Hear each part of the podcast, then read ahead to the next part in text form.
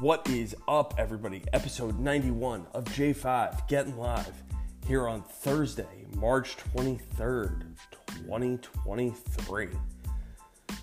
Ah, as we turn to spring, things get exciting here in New York. You know, just uh, getting ready for the baseball season, obviously. Football free agency is kind of done. Jets made a nice move yesterday to get uh, Mecole Hardman. They also traded away Elijah Moore, which starts to tell me that things are heating up with them and Aaron Rodgers, and we'll talk about that in a second. Um, but you got the baseball teams as we get ready for for that. Um, N B A is in full swing. Knicks lost a brutal game last night. The Nets are battling to hang on to the sixth seed so that they don't have to. Um, so they don't have to get in the play-in. Rangers, Devils, Islanders, all in a playoff chase. So it's exciting times in New York sports. But let's dive into to the Jets like I talked about real quick. So first things first. The Jets yesterday signed Mecole Hardman. Then they trade away Elijah Moore. Um, so... What that means for the Jets is this, in my opinion. The Jets are closing in on Odell, and they picked up that extra second-round pick because they're going to include a second-round pick in the trade for Rodgers. I think it's simple. At this point, the Jets need to get this done with the Packers. They don't need to drag it out any longer. They need to get Rodgers to New York, and the sooner they do it, the better. If they want a second-round pick and a conditional pick in the first round, do it. Like a first round pick in twenty twenty-four, do it. Put conditions around it, make it a fourth that turns into a third if he plays, turns into a second if he wins M V P, turns into a first if, if you guys go to the Super Bowl or something like that.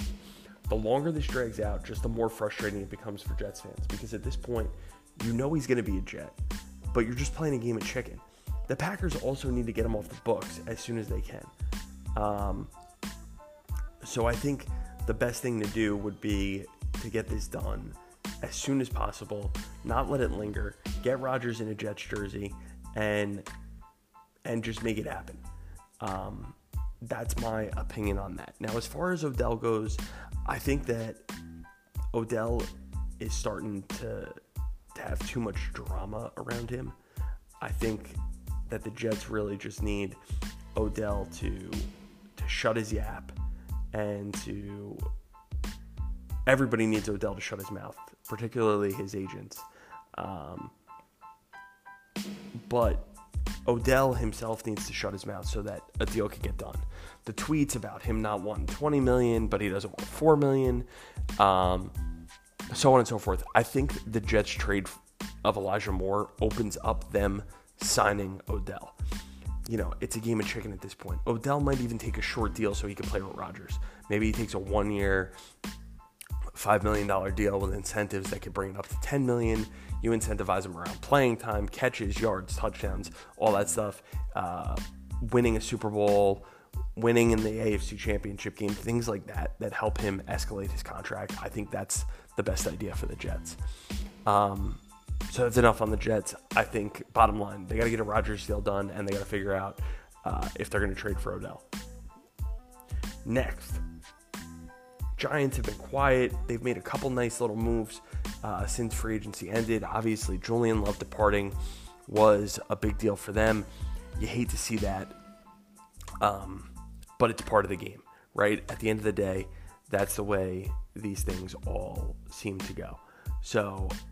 I think, you know, it, it's just part of it, um, and you gotta just tip your tip your cap.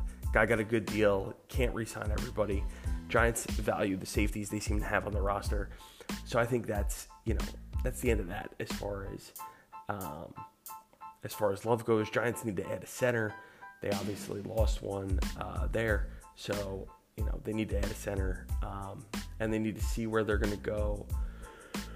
Where they're going to go from there. I think, you know, all things being equal, I think that the Giants are in a good position. They they still could use another receiver. Um, a more elite level guy. They could definitely use a couple, a little bit of offensive line help. I would look at the draft for receiver, offensive line, um, probably another edge rusher, and they're going to look for corners wherever they could get them. That is still a major question mark. Who's playing on the opposite side of Adoree, uh, of Adoree Jackson? So I think that's those are big things. Um, but overall, the Giants roster has come together pretty quickly. They've added a lot on offense. Uh, they added on the defensive side of the wall. Those were the things that they really wanted to do. Now, to the baseball. Mets, obviously, with a killer loss of Edwin Diaz. But other than that, they survived the Brandon Nimmo injury. It looks like he's even going to be able to play opening day. So that's big for them. Um, I think the big thing that you got to look at with the Mets is, can their starting pitching and their offense do enough early um, in the season that it doesn't matter about Diaz? They're going to have to walk the tightrope, whether it's with David Robertson or Adam Ottavino. But that's not the worst thing in the world. Their offense is good enough that they should be able to win them a lot of games, especially with a balanced schedule. Um, so I think those are big things for uh, for the Mets. That's that's the bottom line. Um, I think they have a lot going for them. I think they're they're pretty loaded, but the N L East is pretty loaded, and it's gonna it's gonna be up and down. So I think, you know, you got to just take things with a grain of salt um, and see how they play out.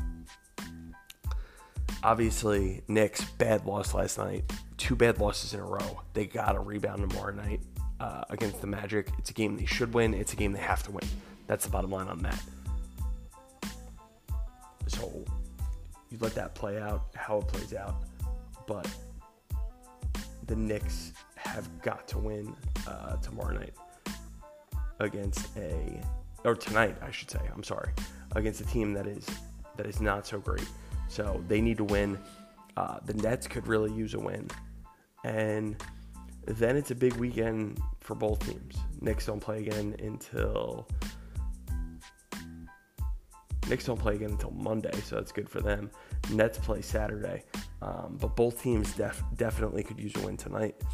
And then as far as the hockey goes, Rangers lost a game the other night that they should have won. Devils won uh, won a good game against the Wild. Those two continually continuing to battle it out for seeding position. So that gets interesting. Islanders battling it out for a uh, a big wild card spot. So you look you look for that to continue to heat up. Now, finally, picks. So the opening round of the tournament uh, was good to me. I went, um, I went three and two both days, so six and four. So not great, not terrible. Saturday and Sunday was absolutely brutal. Uh, I went one and three both days. My only winner on Saturday on Saturday was Penn State. My only winner on Sunday was UConn. So two and four. And six and four, so that makes me eight and eight. So not great. Um, but now picks for the Sweet sixteen. I will pick. Um, I'll pick all. I'll pick all four games tonight and all four games tomorrow. So here we go. Today, Michigan State and Kansas State. I like Michigan State. Uh, Izzo seems to have that team playing turned up a notch. The defense is good. Kansas State has been a fun story. They've played really well. They have the fun little point guard. But I just think that Michigan State at Madison Square Garden, it's going to be uh, too much for Kansas State to probably handle. Michigan State travels well. I think it's a good opportunity for Michigan State to win. I like Michigan State minus the one and a half. Next, out west, UConn and Arkansas. I like UConn minus the four and a half. Eric Musselman is a great coach. Arkansas has has played really well the last couple of years. Um, they've done a good job making the tournament exciting. I just think UConn has a lot of talent. They're playing really well. Patino said it after uh, Iona lost to them. You know, they have the makings of a national champion. They're one of my national championship picks. They're one of the three remaining, um, or two remaining, I should say. So I think that, you know, it's... Uh, it, it, it comes up Huskies as far as that goes. Um, and they're my only championship prediction remaining. Sorry. Uh, next, Florida Atlantic and Tennessee at Madison Square Garden. I like I like uh, Tennessee in that matchup. I think Tennessee has too much muscle and talent. They're going to make it difficult on F A U's athleticism. Florida Atlantic, fun little story. Uh, just not able to get it done against an S E C team. So I like Tennessee. And then finally, I like all the favorites uh, in this round. I like U C L A against Gonzaga, minus a one and a half. I think that U C L A is just too talented. I like I like the coach a lot. Um, and I like U C L A, plain and simple. Next to tomorrow night, San Diego State, Alabama. I like San Diego State plus the seven and a half. I know Alabama's the best team in the tournament. I think they win this game. I just think that seven and a half is a lot for San Diego State. Uh, they're a good team. They're feisty. They're fun. So I like San Diego State plus seven and a half. It's also a lot of points. Next, Houston, Miami. Again, I like Miami here. I think seven and a half is a lot of points. Houston has a hard time scoring at times. They they go in droughts. Uh, so I like Houston. I like Miami plus seven and a half. So, so far, two underdogs tomorrow night. Next, Miami, uh, Xavier, and Texas. I like Texas minus the four and a half. I think Xavier is a good team. I think they're they tend to be a little overrated, um, and they just really don't do it for me. I think that it's uh, it could be a, it could be a problematic matchup for.